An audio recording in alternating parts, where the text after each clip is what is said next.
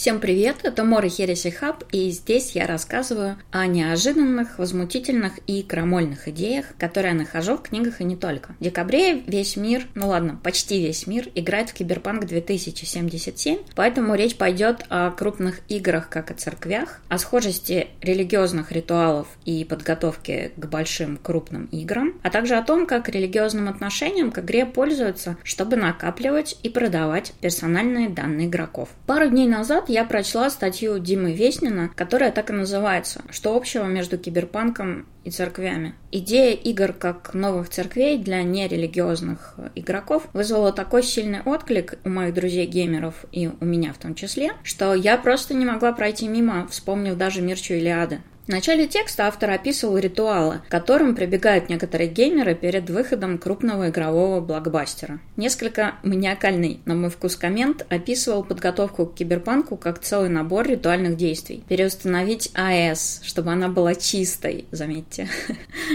Взять отпуск, чтобы никто не беспокоил. Оградить себе какое-то отдельное пространство для игры. Запастись едой. Выключить телефон, все уведомления. Настраивать игру несколько часов, чтобы максимально точно откалибровать настройки и не упустить там каких-то малейших деталей, малейших красот и прочие, прочие, прочие излишества. То есть ничто не должно отвлекать игрока от соприкосновения с возвышенным. По мнению автора, с такими ритуалами и верой в большие проекты, и в то, что эти проекты дадут незабываемый особенный опыт, запуск любой высокобюджетной игры становится похожим на поход в церковь или храм любой конфессии. Премьера игры превращается из рядового какого-то события в ритуальное, часто коллективное ритуальное шествие. И здесь нет места скептикам. Критиковать этот ритуал и религиозное отношение к играм нельзя. Когда мы имеем дело с новым храмом, нам сразу становится интересно интересно все. Кто его строит, чем люди занимались раньше, каких они взглядов и насколько эти взгляды сходятся лично с моими. Автор писал, что игроки превозносят игры как новую церковь,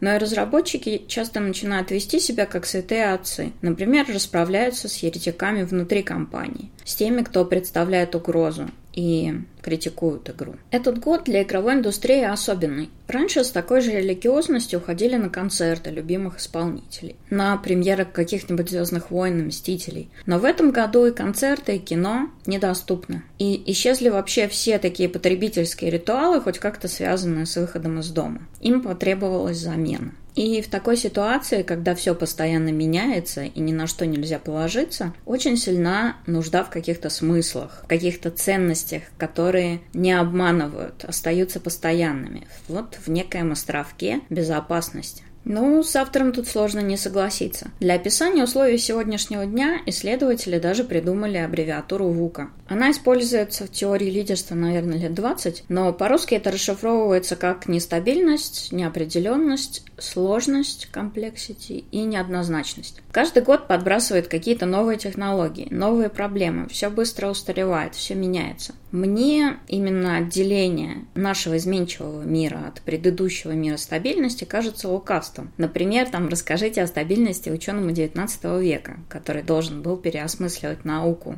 ввиду новых открытий. Ну или, не знаю, крестьянину времен Столетней войны. Мир никогда постоянным не был. Однако основную идею вот этих вот проблем, с которыми мы сталкиваемся, она описывает. Это необходимость перерабатывать большие пласты данных, быстро реагировать на массу сигналов и даже говоря о профессиях, они появляются, устаревают, и люди не успевают приспособиться сейчас.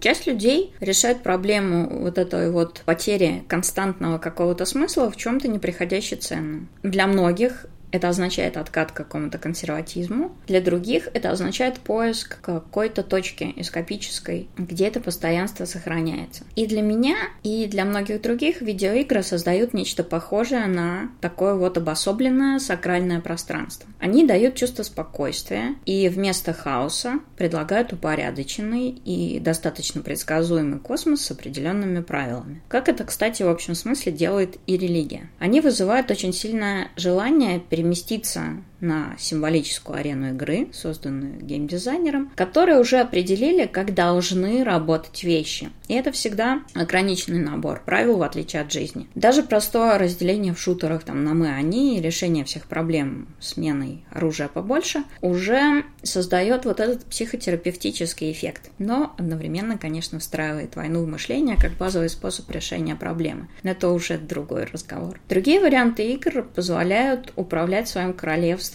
или участком космоса, или планетой, или неважно что, к стратегиях РПГ. И это тоже дает ощущение власти над реальностью, пусть даже искусственный. То есть игрок может встречаться с нарисованными друзьями, которые не предают, не утомляют в тех же РПГ или симуляторах. Может исследовать неизведанное, но при этом не боясь потерпеть неудачу, не боясь напрягаться. Это определенный тип пространства, в котором возможно, если не все, то многое. Румынский философ Мирчеляда утверждал, что священное отличается от профанного, ну то есть обычного житейского, мирского, именно упорядочивающей активностью, которая предполагает переживание священного, показывающего абсолютно зафиксированную точку, абсолютную истину, центр внутри хаотического мира. Звучит сложновато, но в реальности значит, что священное пространство предполагает упорядоченность и уверенность. Для Илиады организация вот этого священного пространства пространство повторяет работу богов, которые упорядочивают хаос, и из него там что-то лепят. Ну, что ж говорить про упорядоченное пространство игр и их внятные упрощенные правила, которые, по сути, дают игрокам телепорт пространство с ограниченным набором целей и исходов. И странным образом это уменьшение выбора по сравнению с жизнью дает удовлетворение. Создание и поддержание священного места – это способ отказываться от хаоса жизни и выбирать вместо этого упорядоченную область священного священного пространства, которое из мирской суеты выключено. Мир Челяды определял священное место как вот место, в котором повторяется проявление священного, то есть место, где человеку является Бог, он получает некое откровение и успокоение. Но отсюда же идет идеализация виртуальной реальности, как возможности перенестись в идеальное пространство. И когда речь идет о больших играх, игроки во время рекламного процесса не видят игру и даже, как мне кажется, не слышат рекламные лозунги все они интерпретируются по-своему. Игроки жаждут исполнения своей собственной мечты. Религиозная идея подразумевает наличие некого вечного, неизменяемого бытия где-то вовне. И в данном случае это там, за экраном. Киберпространство никогда не разлагается.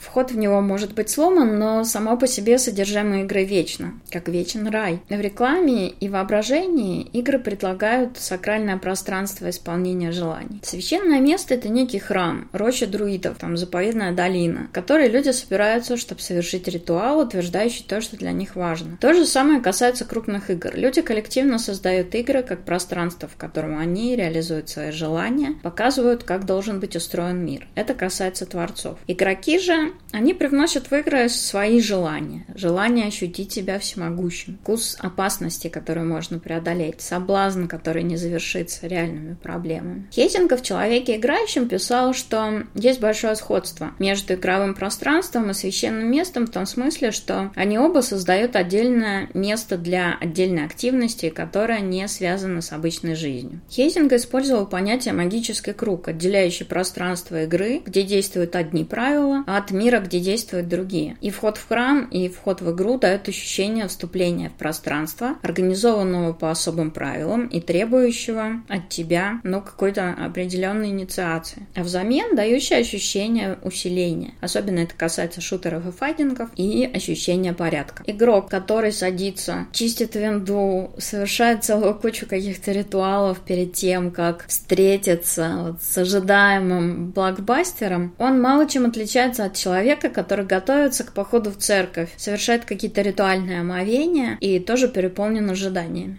Ну, теперь посмотрим на религиозные ритуалы. Ритуал требует определенных игровых правил, специального пространства и настроения. Он требует действий человека, посредством которых тот общается с богами. Он подразумевает инициацию, то есть не каждый человек с улицы способен ритуал провести. Ритуал ведет человека к трансформации, как правило, духовной. Но в случае игр это скорее перемещение в такое комфортное, приятное, удобное пространство. Если речь идет о ритуалах коллективных, то есть каких-то хождениях, там, с со знаменами, то они сближают игроков и устанавливают передачу неких традиций внутри, ну, многопользовательской игры, например. Получается, что игры работают как телепорты своего рода аналог священного места. Чем сильнее конкретный человек привязан к конкретной игре, чем дольше он ее ждет, чем сильнее он себя накачивает своим воображением, тем сильнее вот эта привязка. Если игра действительно задевает, из нее очень тяжело телепортироваться обратно. Например, когда я играла в Нир Automata трижды,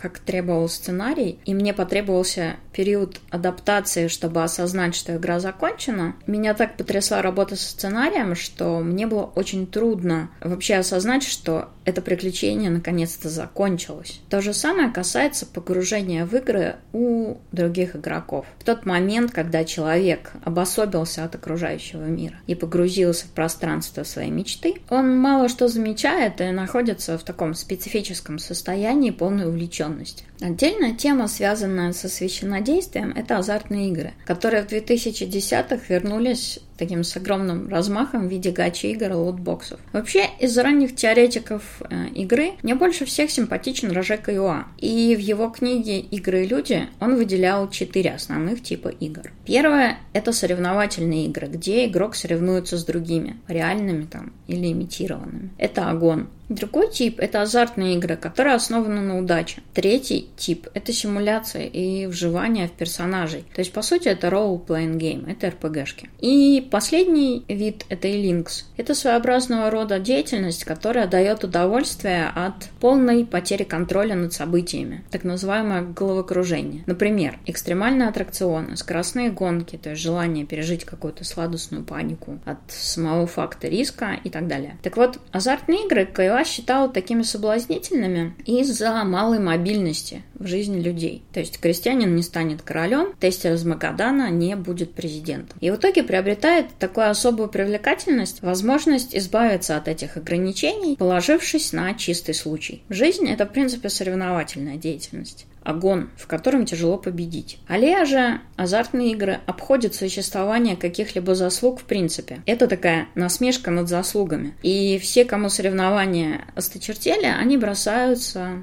в такую азартную деятельность головой. Отдать себя на волю судьбе, выбросить деньги на ветер, положиться не на себя, а на все что угодно, кроме себя, понадеявшись, что тебе выпадет легендарный меч, это тоже разновидность специфического прыжка веры. Именно поэтому на такое особенно сильно подсаживают оказываются люди, которые разочарованы в жизненном соревновании. А это очень большая часть игроков. Сейчас из-за мобильных и десктопных гачи-игр, где люди платят за бессмысленные объекты, выпадающие там с разной вероятностью, и в долгосрочной стратегии, кстати, всегда развивающие игрока, азартные игры пришли домой к тем, кто раньше в игры не играл. К подросткам, усталым там каким-то женщинам, старикам. То есть казино, оно пришло домой.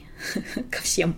Это довольно угрожающе, ведь эти игры не регулируются, как ставки, например. И, с другой стороны, такого рода игры тоже отвечает концепция своеобразного сакрального пространства, куда человек приходит, платит, то есть совершает жертву в надежде ощутить дыхание судьбы, в надежде на успех, не обусловленный какими-то качествами самого человека. Вот только вместо судьбы, как и вместо творцов рая в случае блокбастеров, выступают капиталистические компании. Эта судьба никогда не бывает справедлива к игроку, поэтому все вероятности заточены на зарабатывание денег не игроком. Точно так же все проекты АА безусловно, несут какой-то месседж, бывают очень интересными и многообразными. Однако все больше и больше становятся эксплуатационными. В случае с обычными играми игрок ищет бога, но наталкивается на корпорацию. В случае гача игр игрок хочет положиться на судьбу, но на пути между ним и судьбой стоят разработчики, управляющие вероятностями выпадения предметов. Получается, что это всегда обман. Так как игры в какой-то степени сакральное место конкретного человека, люди там раскрываются с неожиданной стороны. Игры — это территория, которую игроки воспринимают как место свободы, там, отдыха, откровений, или, быть может, остров острого переживания победы в коллективных играх. Эта тенденция к доверию, это желание раскрыться,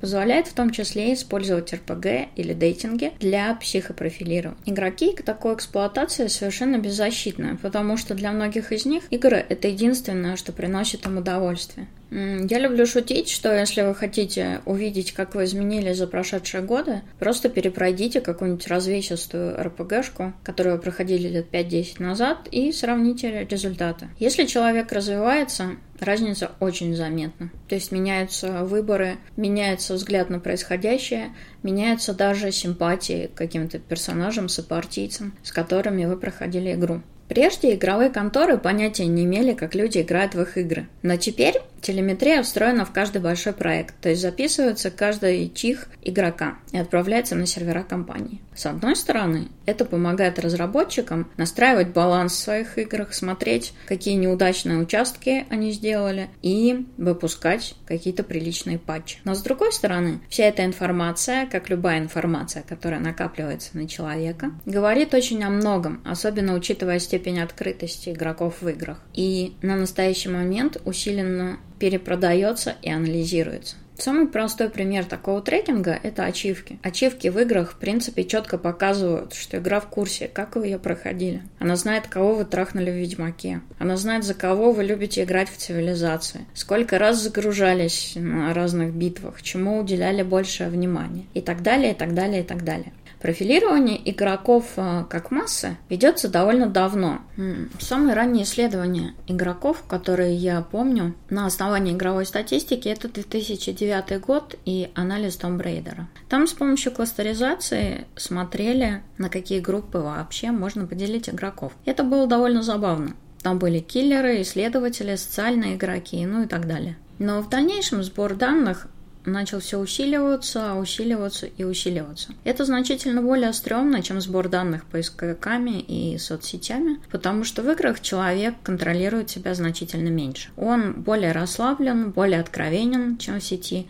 Он ощущает себя в безопасности, в своем сакральном месте. Он одновременно более раскованный и дик, и в то же время более уязвим. То есть, проанализировав выборы в РПГ, можно узнать о человеке значительно больше, чем по его каким-то скучным реакциям на хайповые новости. Особенно мне понравился пример, который я читала в одной статье. Это игра, где задавали вопросы о разных страхах, то есть чего ты боишься. А уж о возможностях использовать все эти данные для социального рейтинга вроде китайского я уж вообще молчу. Ведь еще недавно всем казалось, что в бложике можно писать все что угодно, что это, в общем, обычное дело, но сейчас оказывается, что нет. В бложике писать уже все что угодно нельзя, и всех заставляют формировать там некие социальные версии себя. В принципе, если тенденции, которые намечены сейчас, будут развиваться, то скоро конкретно ингейм реклама, продажа определенных продуктов и так далее, и так далее, и так далее придут в игры уже не как эксперименты, а как мейнстрим. И это делает их принципе, бесполезны, потому что в твой храм приходит целая толпа народу. Эксперты по данным из статей, которых я читала, вполне здраво утверждают, что все вот эти вот выборы и прохождения э, в тех играх, где люди реально отыгрывают персонажа, а не валяют дурака, они дают весьма значимый персонализированный портрет, который затем может быть продан и использован кем угодно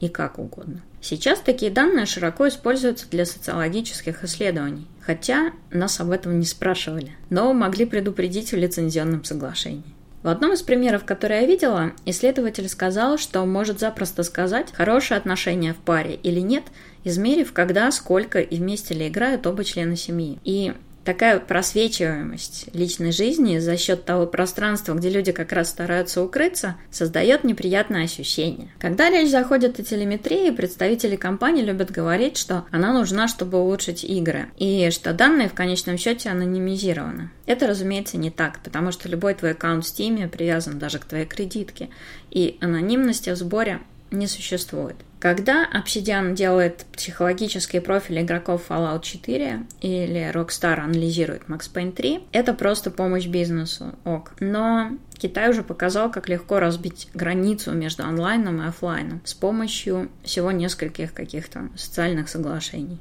В итоге получается, что даже самые законченные параноики полностью теряют волю перед любимыми играми именно потому, что это их храм, их сакральное пространство. Но на настоящий момент это уже не так. Это капиталистический магазин с большим количеством телеметрии, и в твоем храме за тобой наблюдает целая куча людей. Исключение это инди. У инди-авторов нет денег, чтобы обрабатывать и собирать эту информацию, и серверов, на которых можно хранить. Поэтому в Индии вы еще можете быть более-менее самим собой. В общем, предавайтесь ощущениям священного, играйте в свои любимые игры, но не забывайте, что большой брат где-то рядом.